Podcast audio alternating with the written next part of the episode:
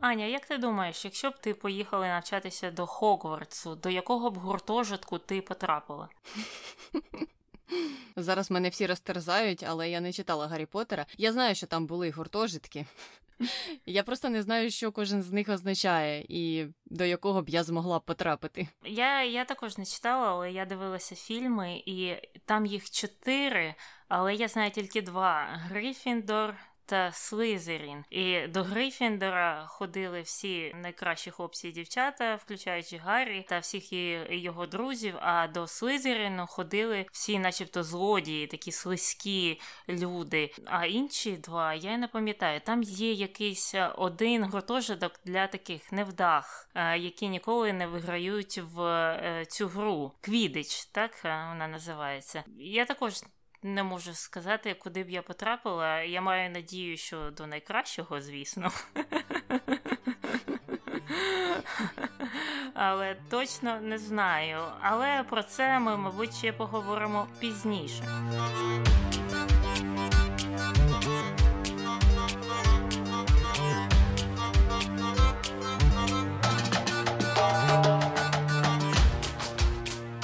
Привіт, це Таня і Аня. В ефірі подкаст Не без гріха. Дискусії про відомих людей, їх досягнення та сумнівні вчинки.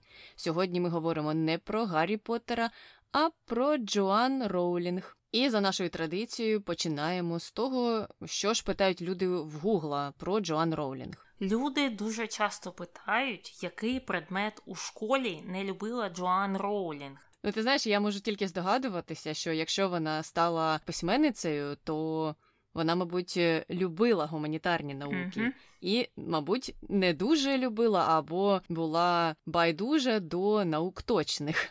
Я е, теж е, так думаю, але я не знайшла ніякої точної інформації е, про це. І тому переходимо до наступного питання: як написати листа до Джоан Роулінг? Мені здається, що зараз листа можна написати навіть у Твіттері, mm-hmm. тому це дуже легко. І в будь-якій іншій соцмережі, в якій вона, я впевнена, є. Ну на Твіттері вона точно є, і там вона дуже активна, тому mm-hmm. можна зв'язатися з нею там. Так. Також питають, чи Джоан Роулінг є мормонкою. Хм. До речі, я читала про її релігію, коли е, готувалася до цього подкаста, і ні, вона не є мормонкою, вона е, належить до англіканської mm-hmm. церкви, наскільки я зрозуміла. Але цікаве питання, чому її вважають мормонкою. Я не знаю, і мені здається, мормонська релігія вона не є м, такою розповсюдженою в Англії. Це більш така американська історія, наскільки я знаю. Але е, все буває. Питання ще одне дуже цікаве. Чому я захоплююся Джоан Роулінг? В когось виникли сумніви, можливо, якісь, і вони не знають, чому, чому Google, будь ласка, підкажи мені. Я не розумію, чому вона мені так подобається.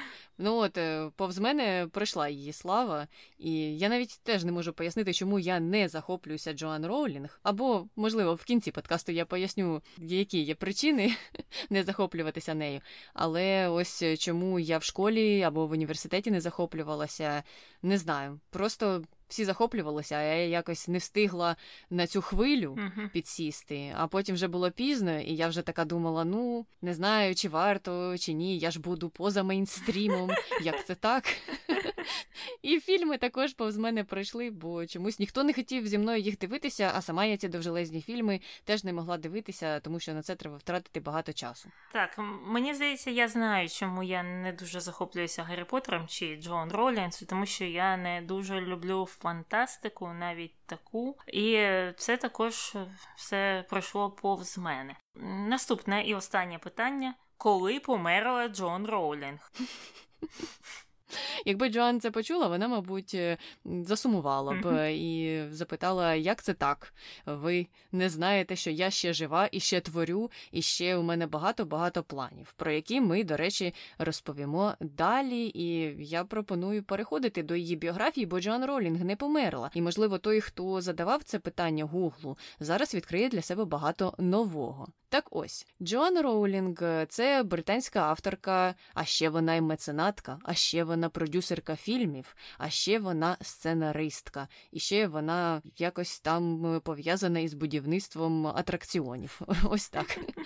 І її успіх був дуже стрімким. Вона могла б бути яскравим прикладом тієї приказки про із грязі в князі, тому що це сталося буквально вмить. І якраз свій всесвітній успіх вона отримала завдяки написанню фантастичної серії про Гаррі Поттера, яку ми станею не читали. А ось е, читали її більше ніж 500 мільйонів людей, тому що саме стільки примірників цієї серії було продано, і вона стала найбільш продаваною серією книг в історії. А Роулінг, у свою чергу, стала другою найбільш оплачуваною авторкою у світовому рейтингу. А перше місце займає, до речі, Джеймс Паттерсон. І я вірю в це, тому що коли я заходжу в електронну бібліотеку і дивлюся, які книжки доступні, то половина з них, мені здається, це книги Джеймса Паттерсона. Так, і будь-який фізичний магазин, навіть якщо зайти в звичайний продуктовий магазин, де є відділ книжок, там, мабуть, 80% буде це книжки Паттерсона, а інші 20% це якісь так звані жіночі романи, але мені здається, правильніше їх називати просто романами, бо їх читають також і чоловіки. Так, так, але я, до речі, Джеймса Паттерсона теж не читала. Можливо, треба почати. Він же ж такий популярний. А може, потім і до Джоан Ролінг діду. Побачимо. А ось народилася Джоан Ролінг у 65-му році в Глостерширі в Англії, і родина її була, за її словами, ж дуже дуже простою. Це був ледь не нижчий клас. І Ось що вона розуміла під нижчим класом. Це авіаційний інженер. До речі, працював він на компанію Rolls-Royce, mm-hmm. і лаборантка.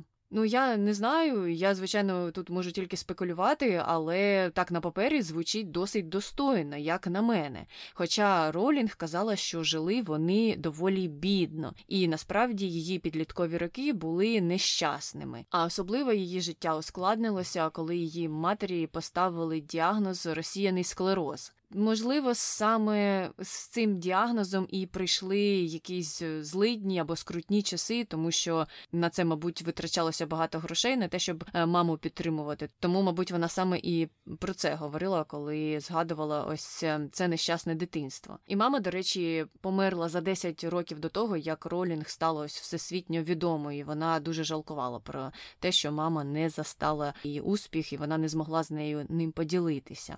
А ось стосунки з батьком е, були у Джоан дуже напруженими, і вони майже не спілкувалися. І саме Герміона. Та героїня із книжок про Гаррі Поттера, так я їх не читала, але знаєте, поп-культура мене не оминула. Я знаю всіх тих персонажів і меми теж знаю. Так от прототипом цієї Герміони і стала сама Джоан Роулінг. Ну і, мабуть, е, саме свої переживання Джоан і описувала, описуючи е, цей персонаж. На початку 2000-х вона вже остаточно розсварилася зі своїм батьком, а він був е, ще тим uh батьком. Він продав на аукціоні її книги, які вона йому подарувала. І це були примірники першого видання Гаррі Поттера з її власним підписом. Ну, батько вирішив uh заробити собі на гарну пенсію, я так розумію.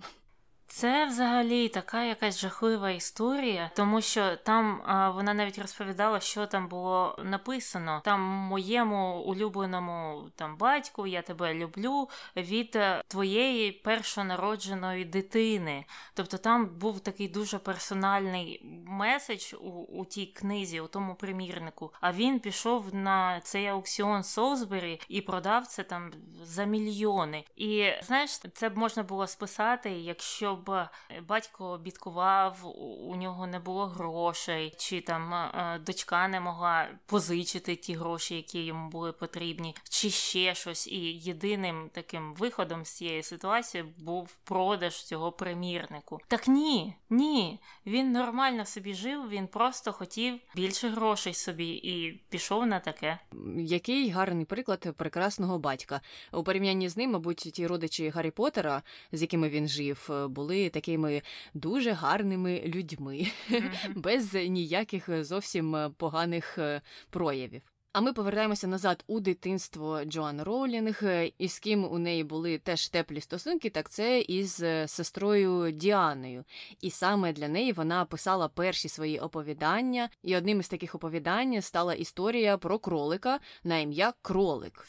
І він захворів на кір, а його відвідували його друзі, е, включаючи бджолу на ім'я Міс Бджола. Ну, ти знаєш, е, це дуже схоже на мою фантазію, тому що у мене є кіт на ім'я кіт, наприклад.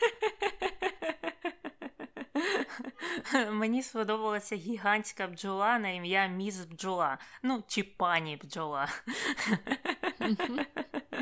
Звучить дуже весело. Ну і після таких історій вона одразу зрозуміла, що вона в майбутньому хоче стати письменницею.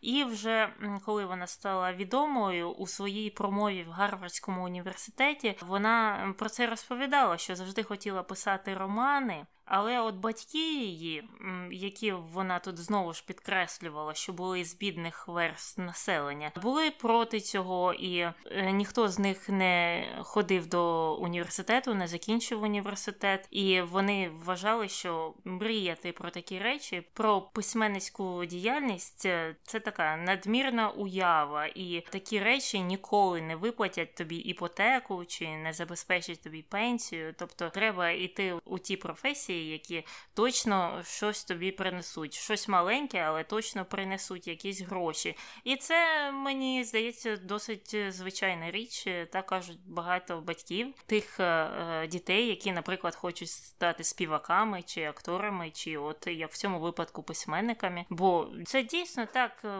у цих е, галузях дуже велика конкуренція, і тільки одиниці досягають висот. Так, а звичайно ж, чуємо ми тільки про цих одиниць, тому про це треба також пам'ятати і пам'ятати про те, що насправді е, є висока конкуренція у цій сфері. І висока конкуренція також була в Оксфордському університеті, куди Роулінг хотіла е, скласти вступні іспити, але в кінці кінців вона туди не вступила і навчалася у е, університеті Ексетера. І там вона здобула ступінь бакалавра, е, вона вивчала французьку мову і класику французьку, наскільки я зрозуміла. І вона тоді читала дуже багато творів, які не входили до її навчальної програми, дуже цікавилась французькою мовою і класикою, і навіть е, отримала штраф у розмірі 50 фунтів стерлінгів, тому що просрочила книги, які вона брала в бібліотеці. І це допомогло їй е, написати багато заклинань у серії Гаррі Поттер. Тому ці 50 фунтів стерлінгів були витрачені, мені здається, немарно. Ну, тобто, я розумію, вона не встигала прочитати всі ці книги, тобто їй е, треба було менше брати на місяць книжок. Е, так, або продовжувати, там же ж є така можливість продовжувати ага. позику в бібліотеці. Хоча, можливо, там стояла черга на ті французькі книжки, я не знаю. Так, ми ніколи не дізнаємося, але після закінчення університету Роулін пішла працювати дослідницею та секретаркою-референткою в Лондоні в Amnesty International або Міжнародній амністії. І м, після цього вона переїхала до Манчестера зі своїм бойфрендом, де вона вже працювала у торговій палаті. І коли вона описувала цей період свого життя, вона казала, що та робота секретаркою була досить цікава, тому що вона багато читала історії людей, які тікали від е, тоталітарних режимів, і писали про те, що насправді відбувається у тих країнах. І це вона говорить про Amnesty International. І вона зазначила, що от саме цей аспект її роботи цікавив, а все інше, ну так собі. І у цей період також вона багато писала. А у 1990 році вона от якраз їхала поїздом з Манчестера до Лондона, і поїзд затримався аж на 4 години, що дуже багато для поїзду. І під час цієї мандрівки вона і вигадала цю ідею написання розповіді про хлопчика чакуна, який відвідує цю школу чакунства. І коли вона от повернулася додому, вона почала її писати. І протягом п'яти наступних років вона вже окреслила сюжети для семи книг цієї серії. Тобто вона бачила, знаєш, як в майбутнє, знала, чим воно повинно закінчитися. Бо багато ж людей так пишуть, щось одне написали, а потім допридумують. О, це щось інше вже там сталося. А потім, коли ідеї закінчилися, вони вже там приквел додають. Ну це як ця, як там її, та що написала е, 50 відтінків сірого. Вона щось таке ж саме допридумувала. Вже не знає з якої сторони розширити цю серію книг. Або та інша авторка, яка написала про сутінки. Там же теж mm-hmm. чи вийшла, чи повинна була вийти книга, е, яка написана, начебто, від імені хлопця. Ті всі інші попередні були написані від імені головної героїні, а остання від імені її коханця, чи чоловіка, чи хто він там її був, я вже і не пам'ятаю, як його звати. І люди купують, купують. Вона, я пам'ятаю, була досить популярною і десь там в трендах новин теж е, висвітлювалася. Е, тому, можливо, це теж знаєш гарний підхід, якщо ти хочеш швидко заробити. Але я погоджуюся з тим, що розумний підхід був ось такий, як у Джоен. Тобто вона одразу ж знала, про що вона буде писати, і мені здається, так навіть письменнику легше планувати ті книжки і цей весь світ описувати. І тому я думаю, що і її книжки так цінувалися, тому що там дуже всі деталі підходять одна до одної. Uh-huh. Немає такого, що ось десь щось вискочило, і ти не знаєш, звідки це все взялося. Все пояснено. А ті пояснення, яких не вистачало, вона додала потім, бо там же пізніше додавалися деякі деталі і деякі там маленькі енциклопедії, і сайт вийшов. Але окрім таких позитивних змін, е, сталися і дуже печальні, тому що, як сама Роулінг казала, найтравматичніший день у її житті е, був на Новий рік у 91-му, тому що саме тоді і померла її мати. І вона згадувала, що коли батько їй е, зателефонував, то вона зразу ж зрозуміла, в чому річ, і вже знала, що сталося. І після того кожен день вона згадувала свою маму, кожен день вона хотіла з нею поспілкуватися спілкуватися, а й тим паче, коли вона вже стала відомою. Але невдовзі після цього, коли їй виповнилося 26 років, Джоен переїхала до Португалії, і там вона викладала англійську мову. І саме там вона познайомилася і вийшла заміж за свого першого чоловіка. Він був журналістом і його звали Хорхе Арантес. А у 93-му році у них народилася донька Джесіка. І Джесіку вона, до речі, назвала на честь Джесіки Мітфорд. А Джесіка Мітфорд являється її улюбленою письменницею. Але той е, шлюб існував недовго, тому що чоловік е, Джоен е, займався рукоприкладством, і вона вирішила втекти від нього до Шотландії. І навіть там вона вже отримала запобіжний захід від суду, і чоловіку заборонили до неї наближатися. І вони у 94-му році розлучилися. А вже пізніше, у 2001-му, вона вийшла заміж за Ніла Мюрея. Він лікар, теж жив у Шотландії, і у 2003-му у них народився син. Ну тому от перші стосунки були такими е, досить проблематичними, а другі е, вже набагато кращими за її ж словами.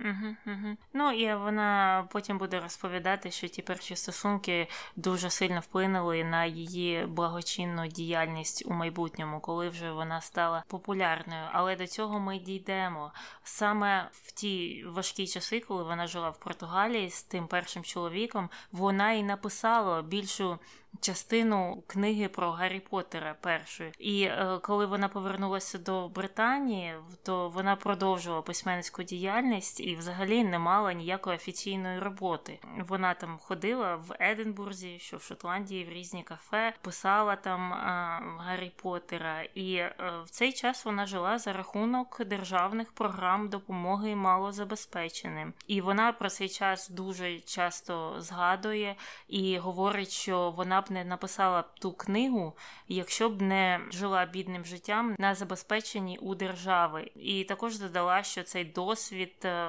допоміг їй визначити її політичну активність у подальшому житті. І через цей досвід вона часто критикує політиків, які часто намагаються скоротити якраз ці самі державні програми е, добробуту громадян. І вона багато своєї уваги також приділяє до одиноких матерів, і вона зазначає, що цей лейбл одинока мати до неї колись приклеївся, і він був таким трохи негативному значенні, і саме через це вона потім стала президентом благодійної організації Gingerbread, яка якраз і підтримує одиноких батьків та їхніх дітей. І чому Е, саме одинока мати була негативним таким лейблом, тому що часто асоціюють, що якраз ці одинокі матері живуть на державні пільги, і через це їх стигматизують, і, звісно, через цю стигматизацію легше цим одиноким батькам е, жити не е, стає. І я з нею тут повністю згодна, бо цей стереотип про одиноких матерів, які народжують дітей тільки для того, щоб е, позбирати різні там державні пільги і долучитися до різних державних програм забезпечення, існує всюди, і багато людей свято в це вірять, що так є якісь жінки, які спеціально народжують там багато дітей, щоб потім не працювати і живуть там як королеви на цих державних пільгах. А я от завжди думаю, якщо б життя на цих пільгах було дійсно таким класним і шикарним. То набагато більше б людей народжували там по 10 дітей, по 15, хіба ні? Мені здається, що тут е, трошки обернена ситуація до тієї, коли ми говоримо про таких успішних людей, які вибилися е, різко, е, як mm-hmm. у історії з Джоен, наприклад, що часто ти чуєш у новинах чи в якихось передачах про зірок, ось такі ці стандартні історії, що ось дивіться, вони з низин вибилися в люди, і, начебто, це має також надихнути глядачів на те, що і ви все це зможете. І в такому випадку ті, хто доносить цю інформацію, дуже свідомо оминають багато фактів і оминають те, що багато тих, хто не вибився в люди. Uh-huh. А ось в історії з материнським капіталом чи ось цими програмами добробуту все мені здається навпаки. Тобто є, мабуть, ті жінки, які намагаються ось так жити за рахунок держави, але їх невелика кількість. Але саме про них ми і чуємо в новинах, у якихось спецрепортажах. Я не слідкуючи навіть за цією проблемою, особливо все одно бачу. Дуже часто такі новини, що ось там мати зізналася, що вона народила дитину тільки заради того, щоб отримати щось там від держави, а там в іншій країні теж саме сталося, мати народила не одну дитину, а трьох дітей. Але це не є показником того, що в суспільстві така тенденція домінантна. Тому що, як ти кажеш, насправді, якби це був такий спосіб е, жити і багато і розкішно, то, мабуть, би це вплинуло на народжуваність у світі, чого ми не спостерігаємо. Ну або не спостерігаємо збільшення народжуваності у світі через саме існування таких програм. Так, так, я згодна. І е, я тут е, хочу похвалити Джоан Ролінг за те, що вона визнає, як їй допомогли ці державні програми, і те, наскільки вони важливі, і що якби їх не було, то нічого б і не виросло, можливо, з Джоан Ролінг. І їй би довелося ем, замість того, щоб писати ці книжки у кафе Едінбургу, десь там працювати прибиральницею, наприклад. І це відноситься до того, що ти говорила про тих людей, яких показують по телевізору, що вони з бідняків е, стали багатими, але вони не зазначають, як проходив той проміжний період.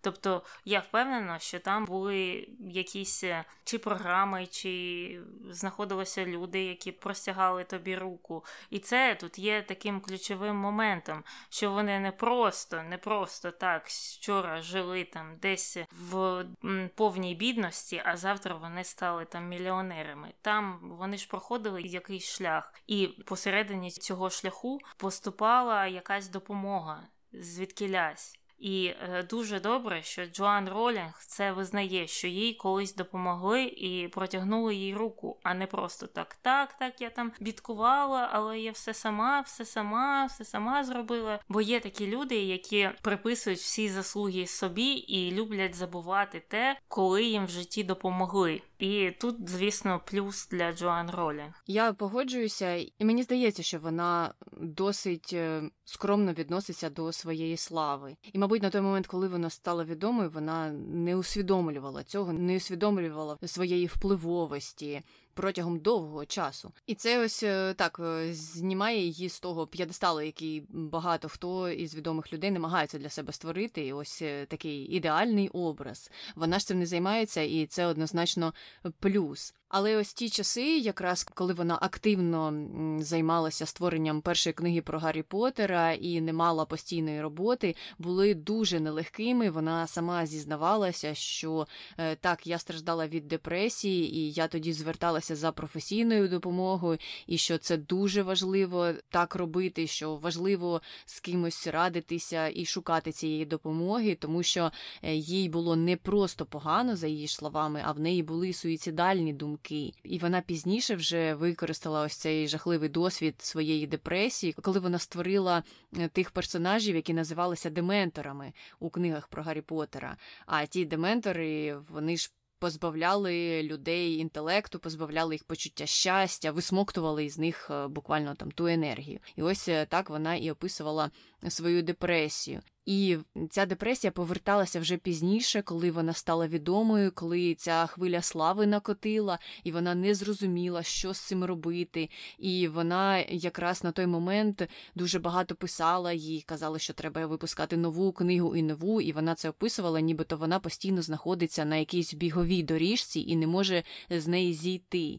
І в якийсь момент вона вирішила, що треба трошки зупинитися, е, треба видихнути і треба зайнятися своїм психічним станом. І це теж я вважаю дуже важливо проговорювати, і добре, що вона на це звертає увагу, тому що багато хто якось відхрещується від таких речей. Ну, я там працюю, подумаєш, щось там відчуваю. Можливо, мені просто там погано тимчасово стало, пройде нічого страшного, треба продовжувати, великий темп, особливо якщо людина активно будує кар'єру, це може ставатися. Але Джоен каже, що важливо до себе прислуховуватися і важливо розуміти, коли треба зробити паузу. Так, і тут треба зазначити, що так як е, Джоан жила в Британії, саме в Шотландії, у них є національна система охорони здоров'я, і люди можуть звернутися за допомогою там, якщо їм погано. Але в багатьох інших країнах, наприклад, як США, де немає національної системи охорони здоров'я, ти можеш страждати, і у тебе можуть бути суїцидальні думки. І якщо ти бідний, у тебе нема грошей на того лікаря, то тобі нічого не допоможе. І це також так входить в ту історію з державною державною допомогою,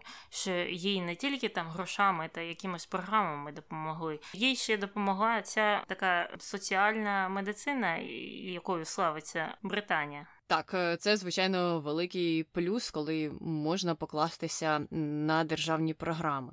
А ми повертаємося до творчості, і у 95-му році Ролінг е, завершила першу книгу Гаррі Поттер і надіслала її видавцям з великими сподіваннями, а ті ж, звичайно, прочитали. І відхилили її, і таким видавцем став не один, їх було багато, по-моєму, 12, е, точно більше, ніж 10. І в кінці кінців Її книгою зайнявся якийсь невідомий лондонський літературний агент, якого звали Крістофер Літл. Ну, якраз підходяще прізвище для невідомого лондонського літературного агента. І пізніше він вже допоміг їй укласти угоду е, з видавництвом, і вони погодилися надрукувати 500 примірників книги Гаррі Поттер і Філософський камінь. А видавництво називалося Блумсбері. І тоді за цю роботу Ролінг отримала 2500 фунтів. Е, цікаво, вона вважала, що це справедлива оплата її праці чи ні? Ну, знаєш, після того, як тобі там 12 видавництв відмовили, це було хоч щось. І я от також думаю: а якщо б вона зупинилася на 10-му видавництві і потім пішла і спалила свої рукописи? Тоді, мабуть, серія про сутінки отримала б е, друге місце у рейтингу, і її авторка стала найбільш продаваною авторкою у світі, або отримала теж якийсь там почесний титул. Так, і цей невідомий Е, Крістофер Літл е, заробив на цій справі 50 мільйонів доларів. Тобто теж така вдача, вдача, що до нього прийшли, що він прочитав, йому щось сподобалося, і е, вигідна співпраця сталася. А коли цю книгу готували до видання, видавець сказав, що можливо хлопчики не захочуть читати книги, написані жінкою. Тому він запропонував їй вибрати якийсь псевдонім з двома ініціалами, і вона обрала його JK. J означає, звісно, Джоан, її ім'я, а середнього імені у неї не було, і тому вона вибрала Кей, е, що означає Кейтлін, і так звали її бабусю по батьківській лінії. Так цікаво, що у неї не було середнього ім'я. От в той момент, коли тобі треба воно, у тебе його нема. Так, це саме той випадок, коли ти не Пабло Неруда. Якби в неї було стільки імен, то був би дуже широкий вибір. Там не було JK, там було JFK, P, W і ще щось. Але зупинилася на JK Роулінг, і саме під цим іменем вона і відома в усьому світі. І у 97-му році був виданий е, саме той філософський камінь, перша книга про Гаррі Поттера. А до 99-го року у Великобританії вже було продано 300 тисяч примірників. І Гаррі Поттер і філософський камінь е, отримала численні нагороди, отримала премію Нестле Смартіс, за яку голосували як дорослі, так і діти. Тому книга вважалася не тільки дитячою, її читали буквально всі. А уже в США Ролінг продала цю книгу компанії Scholastic, і ця компанія, до речі, розповсюджувала її під іншою назвою. Е, тут США вона відома як е, Гаррі Поттер і Камінь Чаклуна. І те американське видавництво виплатило ролінг вже не дві з половиною тисячі фунтів стерлінгів, а 100 тисяч доларів. І ця сума стала просто безпрецедентною на той час, і вона за неї придбала квартиру. Ось е, так. І дуже дуже швидко помітили цю книгу у Warner Brothers, і вони викупили права. На фільми спочатку на перші дві книги про Гаррі Поттера, ну а потім, звичайно ж, і на всі інші. Угу. А ти чула, чому на американський ринок цю книгу трохи переіменували? Ні, не чула. А чому? Видавці в Америці вважали, що якщо американці побачать книгу з словом е, філософія, філософський, то вони подумають, що це якийсь там нудний Ніцше чи ще хтось, і вони ніколи не куплять цю книжку. І тому вони порадили змінити назву на Чаклунський камінь, що, начебто, це американцям краще сподобається. Але не знаю, мені здалося це пояснення дуже дивним самі ж американці якось до себе дуже е, зневажливо ставляться. Ну, Це ж дивно, але з іншого боку логічно, тому що тут, е, ну якщо вже дуже дуже сильно узагальнювати, перше враження важливе, і з одного боку здається, ну. Чого б ти купував е, книгу тільки за її назвою? Мабуть, же ти читаєш анотацію і хочеш зрозуміти, про що та книга. Але в той же час я можу так уявити собі досить багато людей, які б купили книгу тільки за її назвою. Тому, мабуть, щось у цьому є. Е, ну і не підвела, не підвела ця зміна назви. Звичайно ж, США вона стала дуже популярною. А ось друга книга, яка називалась Гаррі Поттер і таємна кімната, була видана у 98-му році. Теж отримала дуже велике визнання і дуже високі продажі. А через рік е, вона уже з'явилася і в США. А отой контракт з Warner Brothers е, приніс Джоан Ролінг семизначний гонорар. І екранізація фільму Гаррі Поттер і Філософський камінь у 2001 році зібрала майже мільярд доларів. І на той момент е, це теж було якимось рекордом. І, взагалі, вся серія фільмів про Гаррі Поттера била рекорди, і е, сама ця франшиза стала однією з найприбутковіших за всі часи. Так, і наступною книгою була Гаррі Поттер і Келих вогню, і вона була майже вдвічі товстішою, ніж всі інші книги про Гаррі Поттера. І тому Роулін була змушена це швидше писати. І ще країни, тоді видавці з різних країн домовилися випустити її цю книгу в один день, там е, в один час. І тому е, взагалі на неї було дуже багато тиску, і вона жалілася на це але все ж таки закінчила е, писати її в строк. Також у той період паралельно вона ще брала участь у створенні кіноверсії першої книги Гаррі Поттер. і саме тому вона була дуже зайнята у ті часи. Ну і саме через цей напружений графік е, вона е, вирішила зробити невеличку паузу. Вона розповідала журналістам, що тиск був на неї величезний, їй стало важко писати, чого раніше взагалі ніколи не було було, вона могла сісти і легко все писати, але через цей тиск все стало набагато важчим. І вона також зізналася, що вона абсолютно не була готова до цього. Що всі з усіх сторін будуть казати, що так, ти повинна це до цієї дати написати, а фільм ти повинна ще там зробити на якусь дату. І вона сказала, що навіть на той момент, коли вона була настільки зайнята, коли її розривали по частинах, вона не усвідомлювала ще своєї слави. Але я ось думаю, що в той же час вона ж і хотіла теж е, бути дотичною до всіх проєктів, пов'язаних з Гаррі Поттером. Тобто не тільки писати книги і не просто продати права Warner Brothers і робіть, що хочете.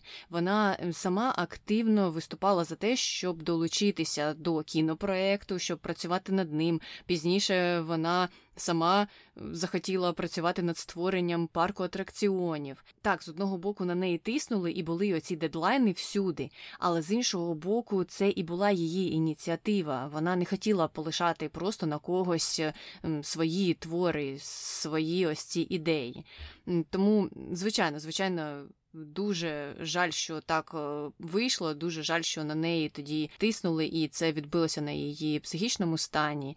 З іншого боку, правильно зробила, що трошки зупинилася, але зовсім писати вона не припинила. Е, вона у 2001 році опублікувала дві короткі книги. Фантастичні звірі і де їх шукати. Це вже дуже відома на теперішній день книга. І Квідич крізь віки. І саме прибуток від цих книг пішов на благодійність. А найдовша книга Гаррі Поттер і Орден Фенікса вийшла уже в 2003 році. Тому Сказати, що вона так прям зупинилася і зробила величезну паузу, ну не можна, тому що продовжувала творити, продовжувала щось робити. І вже в 2004 році Форбс повідомив, що Ролінг стала першою письменницею мільярдеркою. Ось Патерсон писав, писав оті книги, а вона стала першою, хто заробив мільярд. Але пізніше вона із цього списку випала, тому що дуже багато грошей вона передала на благочинність. І заснувала вона просто десятки благодійних організацій. І однією із таких організацій є Комік Реліф, і саме вона працює на доходи від отих книг про фантастичних звірів та квідич. А організація ця працює з питаннями бідності, тобто вона допомагає людям, які потрапили у скрутну ситуацію, або взагалі людям, які живуть на малі доходи. Вже ми казали про ту організацією, яка називається Gingerbread, е, і Ролінг є її президентом, і туди вона теж пожертвувала мільйони. Ця організація займається питаннями одиноких батьків. Ще вона жертвувала багато грошей організаціям, які працюють над дослідженням розсіяного склерозу. Саме від цієї хвороби і страждала її мати. І крім того, вона була співзасновницею організації Лумос. До речі, Лумос це ж теж заклинання з Гаррі Поттера. Ця компанія працює над тим, щоб припинити інституціоналізацію дітей і щоб реформувати усі ці заклади закритого або напівзакритого типу, такі як інтернати, якісь психіатричні лікарні для дітей, і щоб цих дітей можна було краще інтегрувати в суспільство, щоб вони не виховувалися просто в закритих інтернатах, в якихось школах, е, щоб вони були повноправними повноцінними членами суспільства з самого дитинства, незважаючи на їхні життєві обставини. І мені здається, що всі ці ініціативи це дуже дуже величезна робота, і дуже позитивна робота. І сама Джоан Роулінг казала, що вона виділяє багато часу на те, щоб займатися цією діяльністю. Там у неї є один uh-huh. чи декілька днів на тиждень, коли вона займається питаннями благочинності. Крім е, того, вона також бере участь у благодійних читаннях та різних аукціонах, де вона виставляє свої твори чи е, якісь е, листівки, які вона підписує, і разом з іншими відомими колегами або просто самостійно. І прибутки від цих заходів також. Е, підтримують безліч організацій, і багато з них займається якимись питаннями пов'язаними з освітою, з читанням. Е, вона допомагає людям, які страждають від дислексії. Е, також е, вона вкладала гроші у проекти, які займалися навчанням людей, які знаходяться у місцях позбавлення волі і, наприклад, не вміють читати. Тобто такі досить гарні ініціативи. Ну і передавала гроші таким організаціям, як, наприклад, лікарі без кордонів. Теж так.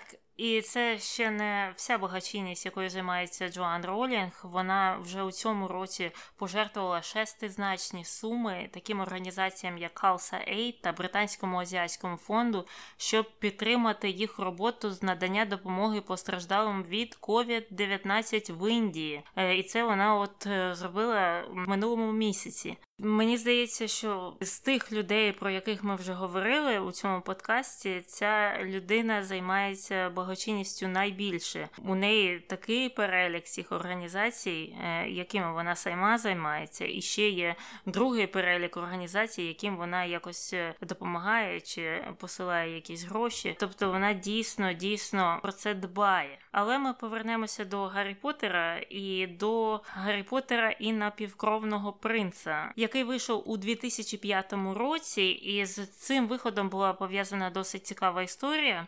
Е, вони роздрукували там мільйони копій цих е, книжок е, і поклали в секретний склад, щоб вони там лежали і чекали свого дня виходу. Але сторож, який працював на тому складі, вирішив поцупити декілька примірників. Для того щоб продати їх журналістам з британських газет, там Сан і якоїсь іншої щоб, начебто, щоб журналісти їх почитали, і потім всім е, розповіли, що ж там коїться у цій новій книжці до того, як вона вийшла. І журналісти, як одразу почули від нього, вони звернулися до поліції, але там все одно вони зустрілися. І цей сторож навіть приніс зброю і там щось почав стріляти, коли там йому не давали гроші за цю книжку. Але в кінці кінців його, звісно, заарештували і засудили за це все на 4 чотири з чимось років за те, що він отак от вкрав ці книжки і хотів, як суддя сказав, затьмарити досвід дітей, які чекали на цю книгу. Ось так суддя переймався правами uh-huh. дітей. Молодець. Ну а тим паче, мабуть, що той чоловік використовував зброю. Це посилило те покарання, яке могло б е, бути. Е, тому треба думати перед тим, як робити. І добре, що журналісти теж виявилися такими свідомими і не повелися на це все, незважаючи на те, що це був сан. Uh-huh. Це для них комплімент, я вважаю.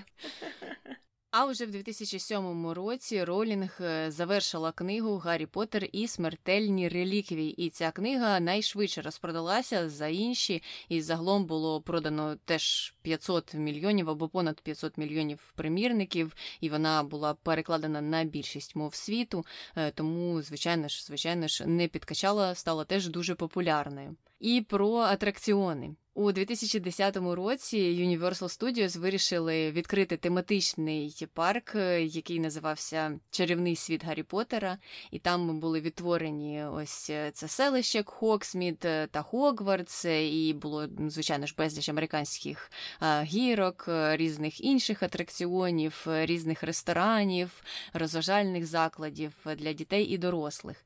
І за рік буквально відвідуваність зросла на 66%. Настільки популярним став цей парк, і він там ледь ледь не побив рекорди Дізнейленду. А Ролінг сама теж брала участь у роботі над цим проектом, і вона, що цікаво, вирішила замінити меню ресторанів. Ну тому що меню було стандартне, таке американське, там піца, якісь е, курячі нагетси, Кока-Кола та все інше. Ну те, що ми звикли бачити у традиційних фастфудах. Ролінг же хотіла, щоб у тих ресторанах подавали британські страви.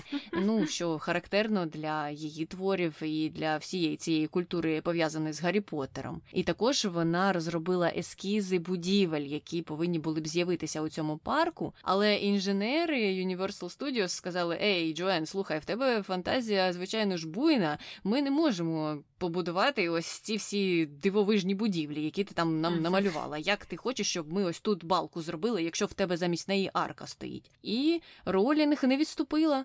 Вона сказала, що думайте, ви інженери, ви і думаєте, а я творець, я творю.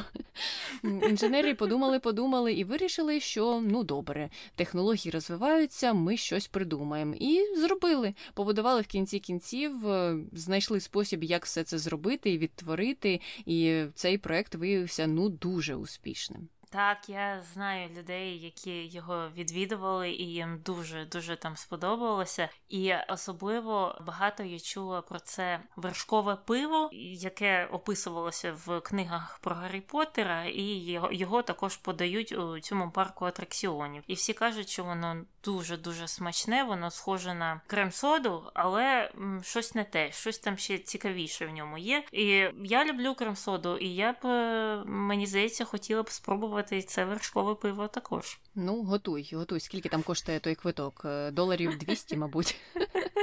Щоб спробувати те вершкове пиво. Ну, а далі, уже у 2011 році, виходить е, восьмий і останній фільм Гаррі Поттер і смертельні реліквії, частина друга. І цей фільм побив там всі рекорди у кінотеатрах. І того ж року Джоан Ролінг запустила сайт, де можна знайти всі деталі всесвіту Гаррі Поттера. І з часу вона продовжувала його розвивати, розвивати, додавати якісь деталі е, про якусь ще американську школу чаклунів та про всю сімейну історію Гаррі Поттера. Я, до речі, нічого не чула про американську школу чаклунів. Вона що є, так?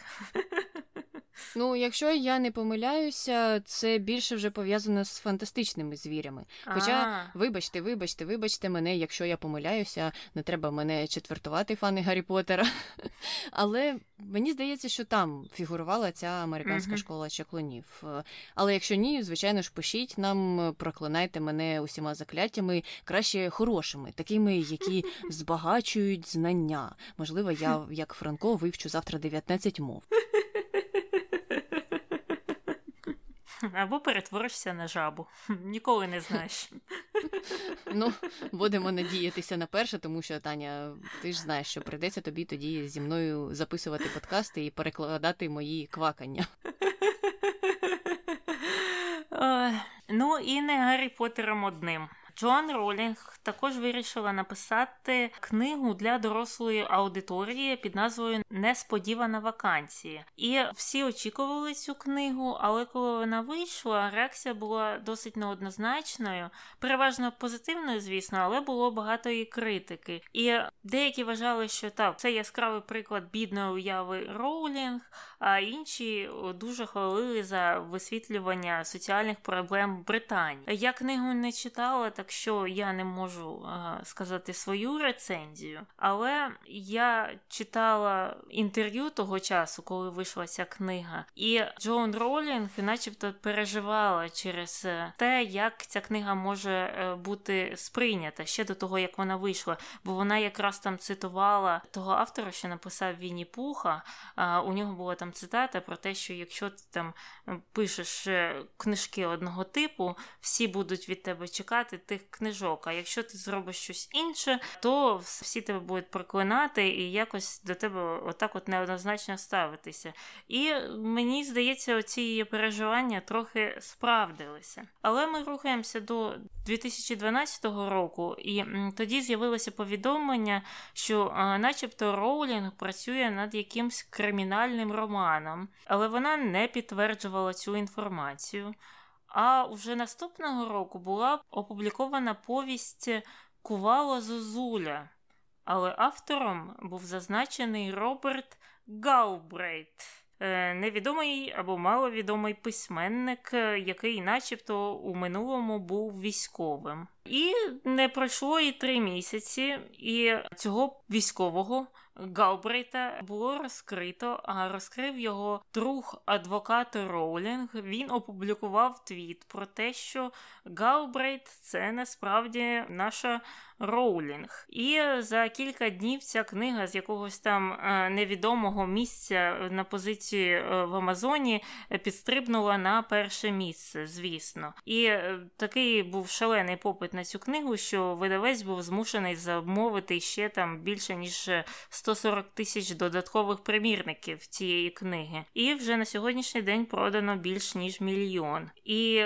вже наступна книга цього Галбрейта під назвою Шовкопряд монет було продано у кількості більше ніж півмільйона примірників. А сама Роулінг пожертвувала дохід від продажів цієї серії на благодійну організацію, яка працює з ветеранами і їх родинами. Мабуть, тому вона написала йому таку біографію, що він колишній військовий. Але сама вона була дуже розчарована тим, що її авторство отак от викрили, і навіть подала суд на свого адвоката і його друга. І згодом е, ці книги адаптували до міні-серіалу для BBC, який вийшов у 17-му році. От така історія цікава. Я от думаю, з однієї сторони це виглядає як якийсь маркетинговий хід. Тобто е, ми так придумаємо цю історію, якийсь псевдонім, невідомий автор, і так через три місяці ми всім кажемо, що це насправді Джоан Роулінг. Але ж все ж таки вона подала позов е, на нього до суду, тобто насправді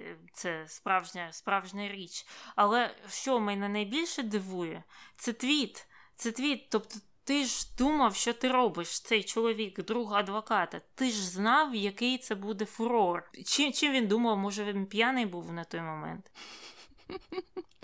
Не знаю, чи він був п'яний, чи тверезий, можливо, хотів такої шаленої слави і думав, що ось до мене прибіжать же ті ж журналісти із Sun і Daily Mail, uh-huh. і будуть е, там стерегти мене під вікнами і чекати, поки я вийду, а потім я вийду такий гарний, і всі до мене протягнуть мікрофони, і я буду влаштовувати величезні прес-конференції і відповідати на всі ці питання. Але сталося зовсім інакше.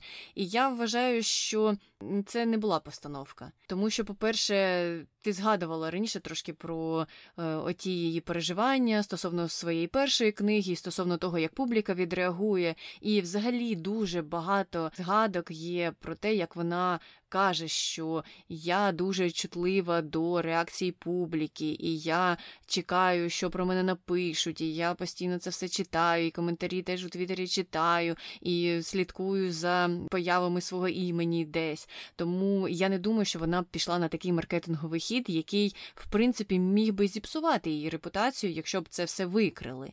Ага. Вона чутлива до цього. І крім того, існували ще інші спекуляції, теорії щодо всієї цієї історії казали, що вона придумала. Цей образ і навіть проробила для нього невеличку біографію, тому що вона хотіла щось нове створити, але створити не як Джоан Роулінг, яку всі знають, не як той автор Вінні-Пуха, а mm-hmm. як хтось, до кого будуть ставитися нейтрально, як хтось, за ким не тягнеться вже цей шлейф слави, е, і у людей е, було б якесь очікування від неї, і вони б, може, і не чекали цієї детективної історії, знову чекали щось про магічний світ. А так, цей Гелбрейт писав би, що хотів, і від нього ніхто нічого не очікував, його ніхто не знав, і вона б змогла подивитися, ось як нейтральна публіка сприймає такі твори, але не вдалося. В кінці кінців викрили її ім'я. Що мені ще цікаво, так це ось ця кінцівка про те, що вона віддала гроші, прибутки свої від продажу романів на благочинність. От е, мені цікаво, чи це був її початковий план, чи ні, чи це вже сталося після того, як е, викрилось, що саме вона є автором. Я не знаю, який у неї був план. Можливо, це було і спочатку так. Вона і так дає багато грошей на благочинність. Не знаю, але вона також е, відома своїми лівими політичними поглядами і підтримує британську лейбористську партію. І вона пожертвувала їй у 2008 році аж мільйон фунтів стерлінгів, тому що саме ця партія підтримує забезпечення держави державних пільг, на які вона полягалася тоді у молоді роки, коли у неї не було роботи. А у 2014 році Роулінг, е, яка є громадянкою Шотландії, звісно, виступала проти виходу Шотландії з Великобританії на тому референдумі, і вона навіть пожертвувала 1 мільйон фунтів на кампанію, щоб е, Шотландія залишилася у складі Британії. А вже у 16-му році вона проводила агітацію проти Брексіту. Також я все підтримую. Всі три речі підтримую. Як не громадянка Шотландії і не громадянка Англії чи будь-якої частини Британії, мені здається, це такі правильні правильній позиції. І я завжди думаю про цю історію. От так. Якщо б цей е, референдум про вихід Шотландії стався після того референдуму про Брекзіт результати були б е, різними. Бо якщо б Шотландія голосувала після, і шотландці здебільшого б хотіли б залишитися в Європейському Союзі, то б вони могли обрати відділитися. кажуть: ну ви не хочете, е, виходьте, а ми хочемо залишитися, так що ми тут е, відключаємося від вас. Але це б створило дуже великі логістичні проблеми. Там те ж саме шкоїться з ірландської сторони тому що там виходить що декілька кордонів і uh транспортування продуктів різноманітних товарів, і це все оподаткування незрозуміле. Тому я не знаю, чи це сприяло б їх виходу. Але з іншого боку, мені здається, що ті люди, які були злі на тих людей, які хотіли відокремитися від ЄС, могли б якраз на зло їм потім відокремитися від всієї Великобританії. Можливо, можливо, і був би інший результат. Хто знає, можливо б і Ролінг теж тоді б змінила думку і сказала: так, все, Шотландія, виходимо, виходимо зі складу Великобританії. Достатньо. І знов е, від політики повертаємося до творчості, вже більш сучасної. У 16-му році Ролінг вирішила написати п'єсу. І ця п'єса, до речі, про приквели стала якраз і приквелом до Гаррі Поттера. Вона називалася Гаррі Поттер і Прокляте дитя. І пізніше вже е, вийшов перший фільм із серії фантастичних звірів. А взагалі планується чотири фільми в цій серії. Мені, до речі, сподобалось. Ось фантастичних звірів звірів я дивилася, і непогані, непогані фільми були, а книгу не читала. А у 2018 році Ролінг вступила до зали слави наукової фантастики та фентезі, а також е, стала членом Академії кіномистецтв і наук. І крім того, вона має дуже багато інших почесних нагород, почесні ступені різних університетів, в тому числі і Гарварда, в якому вона давала промову, і університету Абердіна. Тобто слава теж її знайшла і на цьому полі. А у 2020 році е, Роулінг опублікувала свою нову дитячу книгу. Вона називається Іка Бог, і це незвичайна дитяча книга. Я, до речі, чула багато різних відгуків на неї. Деякі люди не розуміють цього сюжету, тому що це політична казка для дітей. І я якраз і чула, що ось е, до чого це дітям, не треба їм читати ніякі політичні казки. Якщо вже казки для дітей, то давайте звичайні там про лисичку і журавля, а не про якихось е, незрозумілих е, політичних або політизованих персонажів. Але Ролінг так не вважала, і вона випустила цю книгу саме у відповідь на пандемію COVID-19. І прибутки від цієї книги, звичайно ж, і були, і будуть передані тим організаціям, які займаються питаннями COVID-19, е, що плюс величезний, черговий е, до колекції Джоан. Е, ну і це ось е, добра така традиція, коли вона пише книги, пов'язані з якимись подіями у світі, і потім передає прибутки від них організаціям, які працюють з цими проблемами. І ось якраз місяць назад було вже оголошено, що вона працює над новою книгою. Це теж дитяча книга, і називатиметься вона Різдвяне порося. Вона вийде, мабуть, ближче до свят, е, ближче до Різдва, і цікаво, куди Ролінг передасть прибутки від цієї книги. Організації Пета чи якимось іншим організаціям, е, які працюють е, з тваринами або з питаннями захисту тварин. Я не знаю, але назва цікава дуже. Різдвяне порося. Я маю надію, що те порося не з'їли на Різдво. Ось і побачимо. Чекаємо свят і чекаємо виходу цієї книги. Ну і на цьому закінчилася наш, наша основна частина цього подкасту, а саме її досягнення. І ми нарешті переходимо до контроверсій. І перша дуже відома контроверсія, і досить недавна вона про висловлювання щодо транслюдей.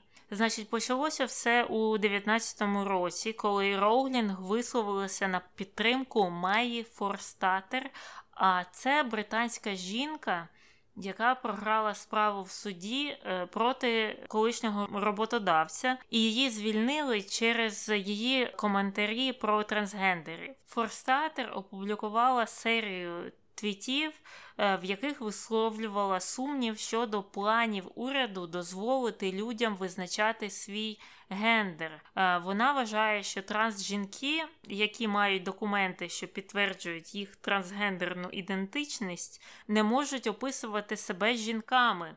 Роулінг відповіла на це таке. Одягайтеся як завгодно, називайте себе як завгодно, спіть із будь-ким, хто погодиться і вас прийме. Живіть своїм найкращим життям у мирі та безпеці, але змушувати жінок покинути роботу через думку про те, що статі не існує. Тут е, так е, досить дивно, особливо мені не сподобалося, якщо хтось погодиться вас прийняти, наче це якийсь наш третій сорт. Ну, якщо хтось знайдеться, то знайдеться. Але ми поки що рухаємося далі, а потім ми поговоримо в цілому про це питання. І ці твіти обурили прихильників. А вже наступного року Роулінг е, публікує е, ще один твіт, де вона критично ставиться до фрази е, люди, в яких є менструація. І вона там написала таке: люди, які менструюють, я впевнена, що раніше існувало слово для цих людей. Хтось мені допоможе? Вумбенд, вімпунт, вумут. Це, до речі, звучить як закляття якесь. І також заявила, що якщо статі не існує, то не існує і одностатевого кохання, а також не існує реалій, з якими стикаються жінки у всьому світі. Я знаю і люблю транслюдей, але стираючи поняття статі, ми забираємо можливість обговорення реалій тих, хто до цієї статі належить. Ідея про те, що визнаючи, що поняття статі існує, я в той же час виказую зневагу транслюдям. Це нонсенс. Я поважаю право кожної трансособи жити у комфортний спосіб. Я б підтримала вас, якби вас дискримінували на підставі вашої ідентичності. У той же час моє життя було сформоване тим, що я жінка, і я вважаю, що мої висловлювання щодо цього не є хейтом. Отак от. І потім, звісно, на цю статтю, на цей твіт е, теж посипалася облава негативу зі сторони її прихильників, і вона вирішила написати есе. У підтримку своїх поглядів і чому вони, на її думку, є правильними. Там вона описала п'ять причин, чому вона схвильована через трансактивізм. І першою причиною було те, що вона розповідала, що вона займається там з багатьма благодійними організаціями, в тому числі допомагає жінкам, які пережили там домашнє чи сексуальне насильство, і, начебто, в її уяві трансактивізм руйнує юридичне визначення статі. а Якщо це юридичне визначення статі не є чітким, то це буде якось заважати в її благодійній діяльності. Я зовсім не зрозуміла, що вона тут має на увазі, але ми ще рухаємося далі, бо є ще і друга причина. Це майже те ж саме, що якось трансактивізм негативно впливає на її благодійну діяльність, тільки вже у сфері захисту дітей. Не зрозуміло там зовсім, що вона має на увазі, але щось її там турбує. Третьою причиною є те, що, начебто, ці обвали негатизму на неї є боротьбою е, проти свободи слова, і вона відстоює цю свободу слова і навіть вказала, що навіть у випадку з Дональдом Трампом вона підтримує його. Окей, далі четвертий пункт це про те, що вона переймається тим, що є, начебто, багато трансгендерних людей, які пройшли цю процедуру переходу, але потім згодом про це прожалкували. І це її також турбує, що, начебто, багато людей роблять такі незважені кроки, а потім про це жалкують. І про це також треба думати.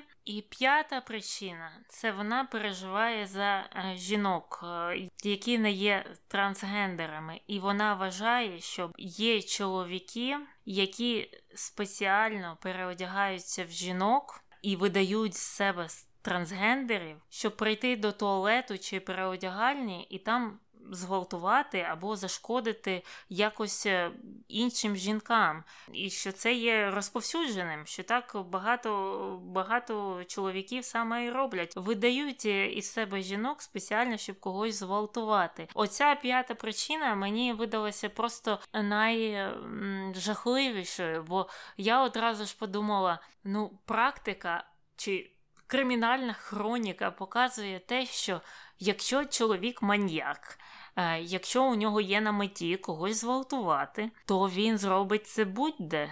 То він зґвалтує людину у під'їзді, у підземній парковці, він підсипе тобі якийсь наркотик у твій напій у барі, і так тебе зґвалтують. І для цього не треба, знаєш, одягати підбори чи перуку, чи щось таке робити спеціальне. Якщо він хоче, він тебе зґвалтує. І цей її аргумент про те, що ой, треба ем, робити щось таке цікаве, спеціальне з собою, щоб забратися до того туалету чи переодягальні і там когось зґвалтувати. І ось вони так е, накладають макіяж і е, перуки, і е, саме для цього це і роблять. Це просто дико, як як мені здається. Я, мабуть, відповідати якраз і почну з кінця, а потім ми вернемося в часі назад, можливо, до її тих перших ранніх е, твітів. У цьому питанні, у цьому п'ятому пункті, що мені кидається в очі, це те, що вся сутність е, транслюдей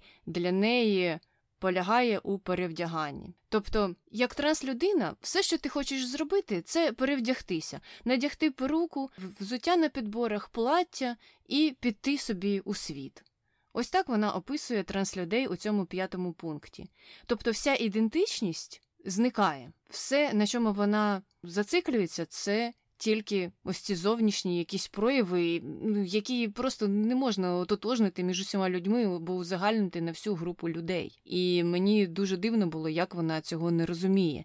І ще що дуже дивно для мене було, що в усьому цьому есе і раніше до того більшість акценту робиться на трансжінок. Ось саме ці трансжінки, вони mm-hmm. такі хижаки, полюють на інших жінок, і саме від них цисгендерні жінки страждають, і, і саме вони чомусь є загрозою для цієї групи людей. Е, не знаю, від чого це пішло, і чому ці трансжінки виявилися ось маньяками, просто які хочуть потрапити до вбиралень і там напасти на когось, і загрожують спокою і безпеці інших жінок. І якщо когось не переконали наші емоційні відповіді на есе Джоан, то ось невеличка статистика. Тому що, знаєш, мені завжди Цікаво, звідки люди беруть е, такі твердження, типу Я знаю там когось, хто про щось пошкодував. Ось у мене там є одна подруга, і це точно значить всі 100% mm-hmm. інших людей про це все шкодують. Е, ти, коли таке читаєш, е, це вже я повертаюся до пункту четвертого, про те, де вона казала, що Боже, ну просто переважна більшість людей, які пройшли транзицію, шкодують, шкодують, і це дуже велика проблема, тому що на них нападають психологи, психоаналітики, психіатри, ще люди, які займаються гормонною терапією, я не знаю точно, як цих лікарів е, називати. Е, вони тільки і сидять і чекають, якщо хтось е, скаже, що. Ну, я сумніваюся щодо своєї гендерної визначеності. Ці люди зразу ж ні звідки вискакують і такі все. Тепер ти потрапила нам до рук, і ми зараз проведемо цю транзицію дуже швидко, і ти вже не відхрестишся. Насправді ж це ж не так відбувається. Людина над цим думає, і є певний процес, і люди проходять його поступово і протягом багатьох років, і вони приходять до цього не за одну ніч. І щодо цього були дослідження, були опитування у 2015 році. 28 тисяч людей е, проходили опитування Національного центру трансгендерної рівності в США, і лише 8% респондентів тоді повідомили про детранзицію свою. А 62% із цих восьми. Тобто переважна більшість із цих восьми сказали, що це було тимчасове рішення. Тобто, коли людина, наприклад, проходить гормональну терапію, вона може її призупинити за якихось обставин, а потім до неї повернутися. Ось що вони описували. Тобто вони сказали, що ми на якийсь час призупинили, подумали над цим, а потім повернулися до цього. Тобто ще менш ніж 8% в кінці кінців пройшли ось цю детранзицію, тобто повернулися назад. І згідно з цим же опитуваннями, найпоширенішою причиною, чому е, люди вирішили зробити детранзицію, став саме тиск з боку суспільства суспільства, з боку батьків, з боку їхніх знайомих, друзів, тоді як е, менш ніж піввідсотка людей пройшли детранзицію, тому що зрозуміли, що це було неправильне рішення. Тобто те, про що говорить Джоен, насправді є протилежним. Суспільство не тисне на людину і не каже їй Давай, давай, пройди ось цю транзицію. Ти тільки що сказала чи сказав, що ти сумніваєшся. Все, це кінець. Тобі тепер треба змінити свій гендер. Ні. Насправді ж все навпаки, коли людина вирішує, що Її, як висловилася б Джоен, біологічна стать чи стать, яка була їй надана при народженні, не відповідає її ідентичності, на неї починає давити суспільство і казати Ні, заспокойся, що ти таке вигадуєш. Це все не так, як ти думаєш, не можна такого робити, тому що ти ж потім вдягнеш е, туфлі на підборах і підеш у вбиральні і щось будеш там робити з іншими жінками. Бо по іншому не буває. Крім цього, проводили ще одне дослідження, і воно було 50-річним. 50-річне дослідження було опубліковане у 2010 році, і тоді досліджували когорту людей, е, які проживали у Швеції. Це теж були транслюди, і на той час виявлено було, що близько 2% е, учасників опитування висловили жаль е, після перенесеної операції. Але, наприклад, для нехірургічних методів переходу такі е, дані ще нижчі. У 2018 році досліджували транслюдей е, у Нідерландах, і тоді менше ніж 2% підлітків, е, які почали терапію, її призупинили. Тобто. Те, що каже Джоено, ця незрозуміла статистика, було б цікаво подивитися, де вона її взяла. І це було б дуже доречно, коли ти пишеш таке есе, коли ти говориш про такі речі, додавати факти, підтримувати їх, не казати, що просто ось там я знаю подругу подруги, яка страждає. Це значить, що всі подруги подруг, е, які є транслюдьми, теж страждають. Ну, це так може сказати будь-хто і вигадати будь-що.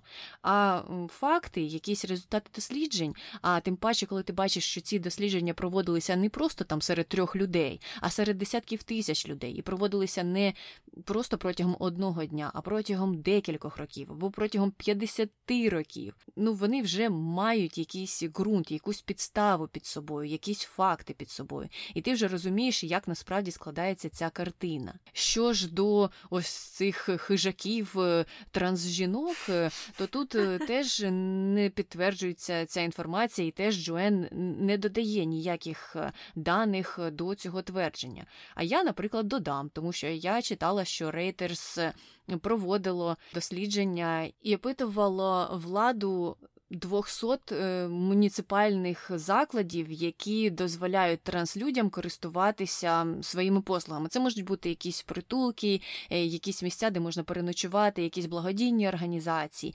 І жодна з них не повідомила про випадки насилля з боку трансжінок, трансчоловіків е, до цих жінок чи цих чоловіків, наприклад, ну чи до будь-кого іншого. Тобто, цей її п'ятий пункт теж не має під собою ніяких підкріплень, і я не зовсім розумію, е, звідки це вилізло. Я теж не можу нічого зрозуміти з її так званих позицій, але основним же її аргументом є те, що я кажу, як є в реальності, що стать реальна. А ви це заперечуєте. І оцей її перший пункт, що, начебто, трансактивізм руйнує юридичне визначення статі. Але я от що думаю, як воно руйнує те юридичне визначення статі, якщо трансгендерні люди проходять цілу процедуру по зміні своїх там документів, всіх е, свідоцтв, довідок і всього іншого, і паспорти вони змінюють, і, звісно ж, стать там змінюється у цих документах. Яким чином руйнується юридичне визначення статі? Я не розумію. Я зі свого боку не бачу заперечень щодо поняття статі. З боку транслюдей, наприклад, це щодо того, першого ще твіту, де вона підтримувала оту активістку Маю Форстатер, і там вони обидві казали про те, що ось. Це ж питання статі під загрозою, бо трансактивісти хочуть його відмінити. Та не хоче ніхто відмінювати ваше питання статі. І не в питанні статі і полягає взагалі проблема, яку вони нібито роздули. Вони говорять тільки про стать, але вони забувають взагалі про ідентичність. Тобто вони uh-huh. переймаються тільки тим, що о Боже, в документах буде якось щось по-іншому написане, а стать вона ось тільки така, є біологічна. А щодо ідентичності, вони взагалі нічого не говорять. Для них, е, я так розумію, цього поняття не існує, або вони його вміло оминають, наприклад. Тобто жінка може бути жінкою, коли їй при народженні дали ось таке визначення. І все більше ніхто uh-huh. нічого змінити не може. А мені завжди цікаво в таких дискусіях, що тоді робити е, людям інтерсекс.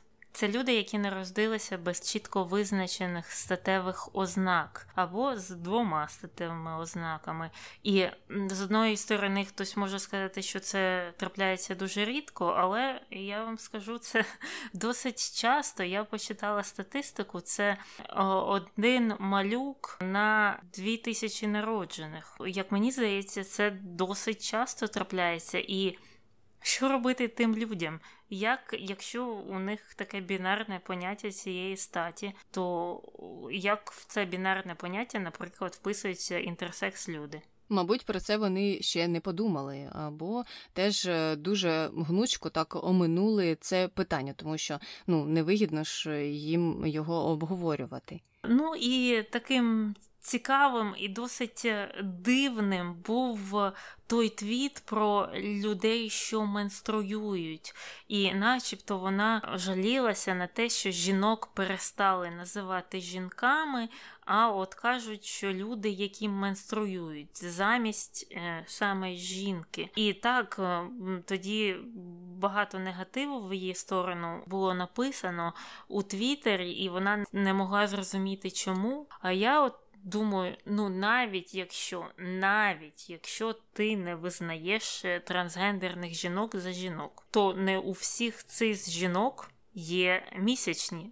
У маленьких дівчат нема місячних, у жінок, е, які старші, теж нема місячних. Тобто мені здається, що люди, які менструюють, є точнішим визначенням, е, ніж жінки. І крім того, контекст тієї статті саме і обговорював проблеми, з якими стикаються люди, у яких є менструація, е, під час різних ситуацій. Там було і про ковід, і про соціальне становище. І тут я не розумію, чи то вона. Цю статтю не дочитала, чи то вона її ось так якось поверхнево проаналізувала, тому що це дуже доречно було в тій статті, бо якраз там і обговорювалися ось ці різні проблеми різних людей у яких є менструація і з якими вони стикаються. І там це слово або це словосполучення було використане дуже вдало, як на мене. А з іншого боку, якби я відповідала Джоан Роулінг, то я б, мабуть, їй відповіла, що менструація мене не характеризує як жінку. Це не основне, що мене характеризує. Ось якби я казала, я жінка, і я б хотіла, щоб ось саме це поняття мене характеризувало, а не казали, що люди, які менструюють, ні, ні, це належить тільки мені, більше нікому. Ну, настільки є багато різних речей, які можуть характеризувати кожну окрему жінку, і менструація це не те поняття. Тому що ти вже сказала, що воно не характеризує кожну окрему жінку. І вишенька на торті для мене те, як, наприклад, той факт, що у трансчоловіка може бути менструація, заважає жити мені як жінці. Вона ж мала на увазі це, що не називайте їх людей, які менструюють, тому що до цієї категорії належать тільки жінки. Мене як жінку не утискає те, що навколо мене існують трансжінки, трансчоловіки, різні інші люди. І мене не утискає те, що ці люди мають права і свободи, і що вони можуть жити так само, як я, наприклад. А ось Джоен виходить, е, і її права утискаються через те, що є не тільки жінки, які менструюють, а є люди, які менструюють. І це мені не зрозуміло. Яким чином? Яким чином вона страждає від цього? Яким чином вона страждає від того, що комусь видадуть документ про те, що тепер вона вважається жінкою або він вважається чоловіком на юридичному рівні. Це варто зазначити. Яким чином її утискає те, що у людей може бути інша ідентичність від тієї, яку їм дали при народженні? І яким чином її утискає їх особисте життя, коли вона каже: Ну, спіть з ким завгодно, якщо вас, звичайно, хтось прийме. Це питання для мене залишається просто відкритим, тому що мене ці речі не турбують. Якщо у іншої людини з'являються такі ж рівні права, як і у мене, мені від цього тільки добре. І для мене, особливо ось е, в час прайд місяцю, який зараз, наприклад, відбувається в Україні, далі літом буде прайд місяць е, в США. Мені завжди ось були цікаві позиції тих людей, які обурюються всім цим. І я не, ніколи uh-huh. не могла зрозуміти, що саме їх обурює. Чому так погано те, що люди хочуть мати такі ж самі рівні права в суспільстві? Чому всі мають мати різні права? Чому комусь не дозволено збиратися у якихось місцях, або поводити себе так, як поводять інші, наприклад, або мати такі ж самі юридичні можливості, які мають інші люди? Це для мене дуже незрозуміло і незрозуміло, чому це інших людей так ображає. Мені здається, що вона і так думає, що рівність існує, бо е, як вона там зазначила у своєму твіті, я пішла з вами на марш, якби вас дискримінували. Начебто вона тут натякає на те, що трансгендерів, так? Е, ніхто не дискримінує. Взагалі не існує такої дискримінації. Я вас би підтримала, якщо б були які там проблеми. А так у вас таке життя вже непогане, ви такі, як і, е, і я, і взагалі вона просто не бачить. Мені здається, відповіддю на твоє питання є те, що вона не бачить того, що у тих людей е, нерівні з нею права. Вона сліпа до цього. Ну то їй треба, мабуть, піти на марш тих людей, яким, наприклад, за часів Дональда Трампа відмовили служити в армії, тому що вони транслюди. Або вона має приєднатися до тих людей, які переживали тиск від сім'ї, і яких сім'я засовувала у заклади конверсивні, які мають на меті конвертувати тебе до стану, як вони висловлюються, нормальної людини. Ну а нормальна, за їхніми мірками, це, звичайно ж, цисгендерний чоловік чи жінка. Більше нормальних людей немає, немає, вони не бачать цього. Джоен треба було просто ага. приєднатися, мабуть, до цих людей, але вона ж про них не знає, не чула, ніколи по телевізору не бачила, не читала нічого. Чи вдає? Чи вдає? Ну і ми не одні такі обурені е, діяльністю і висловами Джоан Ролінг. Є така дитяча благодійна організація Русалка, е, яка якраз і підтримує трансгендерних дітей і їх батьків. Вона дуже сильно розкритикувала це есе. І, звісно, не підтримала його. Але в той же час були люди і організації, яким сподобалося це есе. Наприклад, BBC номінувала його на щорічну премію Рассела за краще есе. Найкраще есе, в якому немає ніяких фактів, немає ніяких е, цифр, дат, нічого нема. Це просто як з голови фантазія. Її так у неї є дуже яскрава фантазія. Ось вона і виплила в це есе. Мені здається, що вона, мабуть, могла їх трохи взяти за серце тим, що описала своє життя, і як вона була жертвою насилля. І це все дуже сумно. І тут я її підтримую. Так, вона пережила е, жах з тим першим чоловіком, отримала заборону, щоб він до неї наближався і до їх доньки наближався, теж не спілкується з ним. Це все зрозуміло. Але яким чином це стосується можливості для трансжінок? Відвідувати вбиральні, я не розумію. І чому саме вони там на всіх нападуть, я теж не розумію. Тобто вона якийсь свій власний досвід, начебто переносить на досвід усього світу. І якщо вона страждала у своєму житті, то весь світ повинен е, тепер боятися і озиратися, і думати, що щось має відбутися. Але ні статистика, ні інші факти не підтверджують того, що це відбудеться з боку трансжінок по відношенню до цих жінок. Тому, можливо, це розчулило те журі. BBC, але насправді я не знаю, що що змусило видати їй цю премію. Хоча ну, видали на здоров'я, нехай вона в неї буде. Але іншу премію вона повернула. Це була премія Роберта Кеннеді з прав людини, тому що Керрі Кеннеді опублікувала заяву. В якій вона казала, що вона розчарована поведінкою Джоан Роулінг, і що не так, не так ця організація бачить світ, і не так е, треба підтримувати трансгендерну спільноту. І тому Ролінг повернула цю премію, але сказала, що вона дуже засмучена, і що насправді у неї є. Право свободи слова, у неї є совість, і вона буде слідувати ось цим речам. Е, і їй, начебто, як все одно, що ви там думаєте в кінці кінців. Ось так. Ну і що? Ми закінчили на цій величезній контроверсії, і вона, до речі, є не єдиною. Є ще інше це підтримка Джоні Депа. Джоні Депа звинувачують у сімейному насиллі, і ця справа розглядалася в декількох судах, і там були представлені докази того насилля.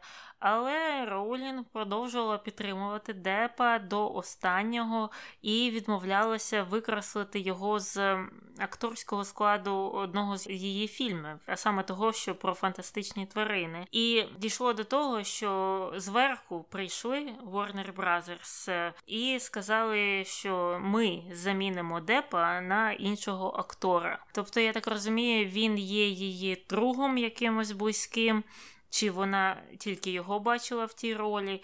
І тут, що є цікавим, що його звинувачують у сімейному насильстві, те, від чого страждала сама Джоан, і вона підтримує мільйон організацій, які борються з цим. Але в цьому випадку вона продовжує його підтримувати.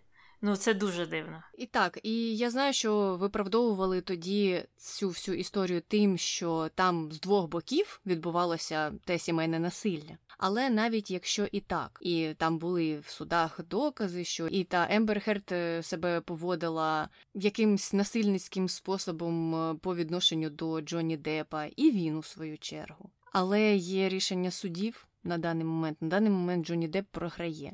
І я розумію, що у нього є армія фанатів, і що вони його завжди підтримують. І, можливо, Джоан Роулінг є однією з тих, хто стоїть на боці Джонні Деппа. Однак, з іншого боку, ми бачимо, що була ось така сім'я з дисфункцією. І ми бачимо, що вони робили по відношенню один до одного.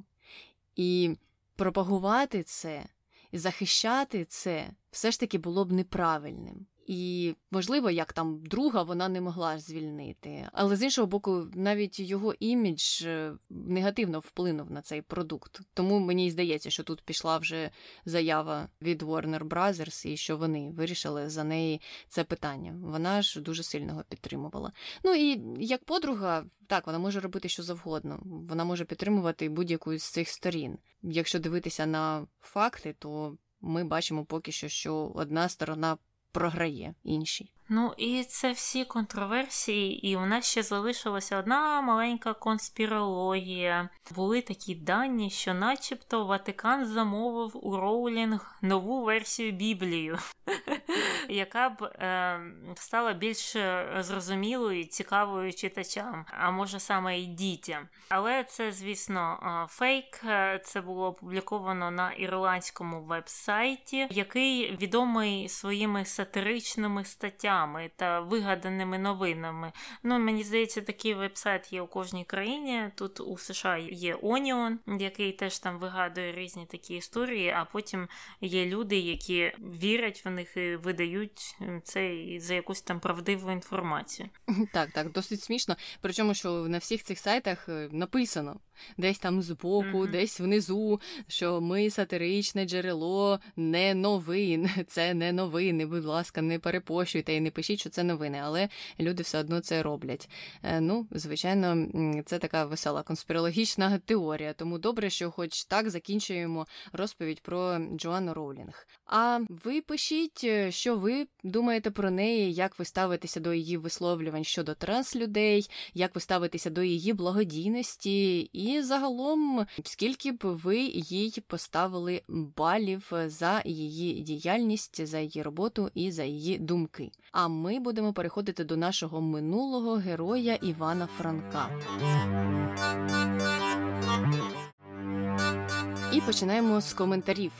Перший коментар Таня якраз про наш той запит е, щодо вірша «Я ніби болт, е, про який Google нам нічого не відповів. Зате наша слухачка відповіла. Вона краще ніж Google, знайшла відповідь. Це не вірш Івана Франка, це якась пісня тікток-блогера, і він ще стрімить на твічі, і там здається що це переклад тієї пісні українською мовою. І насправді вона звучить не так, і насправді Іван Франко до цього ніякого стосунку не має. Або, можливо, хтось зробив знову ж таки якийсь там мем, переклав цю пісню і сказав Ха-ха-ха, це Іван Франко.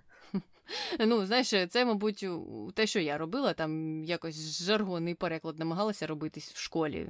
То це хтось зробив такий переклад е, цього тікток-блогера і вирішив підписати його е, Франко. Тому не його вірш Я ніби болт. Навіть і не шукайте. Це був не він. І другий коментар звучить так: Фу. Що саме? Що саме фу, ми ніколи не дізнаємося. Тому, якщо ви нас слухаєте, то напишіть, що саме фу. А то ж нам цікаво, ми в Гугла будемо питати, а Гугл нам знов нічого не скаже. Будь ласка, будь ласка, вертайтеся. Можливо, це та Лариса Михайлівна Таня. Може, це вона? Точно. Хоча ні, знаєш, як ці вчителі української мови, вони в нам ціле есе в стилі Джоан Ролінг написали, в чому ми були неправі і чому неправильно називати там вірші та повісті Івана Франка. Просто писаниною. Е, це точно. Чекаємо на есе. А поки що переходимо до хрінометру. Таня, що ти поставиш Іванові Франкові? Та десь е, один з половиною, два, десь там на початку, бо цілому позитивна людина багато чого зробила для України, для мистецтва, для становлення політичної якоїсь організації ем, на територіях України. І єдине, що зменшує його бали, так це ті якісь ем, неоднозначні вислови про те, чому е, сталися погроми, так в уяві Франка вони, начебто, сталися не через релігійні або расові непорозуміння або ненависть, а через економічні економічну експансію євреїв чи щось таке. І так здається, начебто, що він був розумною людиною і мав знати, що це все пов'язано, що хейт він хейт, і він завжди прив'язаний до ідентичності. Але в цьому випадку чогось він висловився дуже дивно. Але в цілому, в цілому, мені здається, все дуже добре. Особливо я дякую за той вірш про кицю на кухні. Тепер е, ти його читаєш своїй киці дуже часто. Завжди.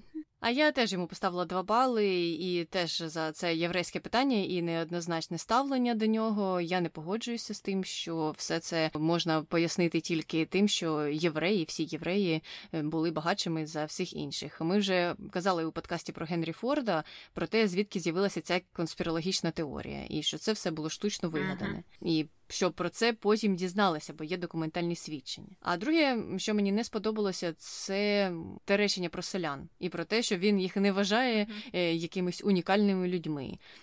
Я не зрозуміла. На що він натякав, е, але прямим текстом сказано так, що я до уваги селян не беру, бо та ну що з них візьмеш. Я так не вважаю, і це мені не сподобалося. У всьому іншому, звичайно, ти маєш рацію, він дуже багато досяг і дуже багато зробив для України і для культури нашої. А наші слухачі з нами погоджуються, або навіть трошки більше вирішили його розкритикувати. Вони поставили 2,5 бали. Е, мені здається, що, мабуть, за ті ж самі речі, але дуже дуже багато людей все ж таки казало, що він хороша людина. А щодо того, які твори їм запам'яталися, то в списку зустрічалися Лис Микита, перехресні стежки, така теж соціальна драма, і, звичайно ж, вічний революціонер про якого ми згадували. Ми також проводили опитування, хто ж такий Франко, каменяр чи революціонер. Ну, зрозуміло, що воно було несерйозним, але погляди розділилися майже навпіл, і 42% людей сказали, що каменяр. Точно каменяр, а 57 відповіли, що ні, ну який же каменяр? Він революціонер. Тому Таня, ми у більшості. Так, дуже було цікаво почитати ці відповіді, і що саме соціальними драмами з революційними віршами асоціюється Іван Франко, а не з багаточисленними ліричними віршами, якими нас годували в ці шкільні роки. Ну, а якщо вам є щось сказати про цей подкаст, е, чи про Франка, чи про когось ще іншого, може про Гаррі Поттера, пишіть нам на інстаграмі, чи на нашу пошту, чи на Ютубі. Ви можете залишити відгук на Apple Podcasts, якщо маєте бажання. А ми вже завершаємо цей випуск. З вами була Таня і Аня. Почуємося. Бувай! Це шокиться? Божечки, що ти прийшла? Що ти прийшла? Ти будеш мовчати? Окей. Бош. Ти, охорона здоров'я. Ти кричалка мала. Ти кричалка. Чого ти встала? Іди, іди погуляй. А, угу. О Боже. Фрагудиться. Це якийсь, це якийсь Гаррі Поттер Пороблено, і, і жахливий подкаст. так, так. Що у нас далі? Далі, далі, далі. Далі я присяду.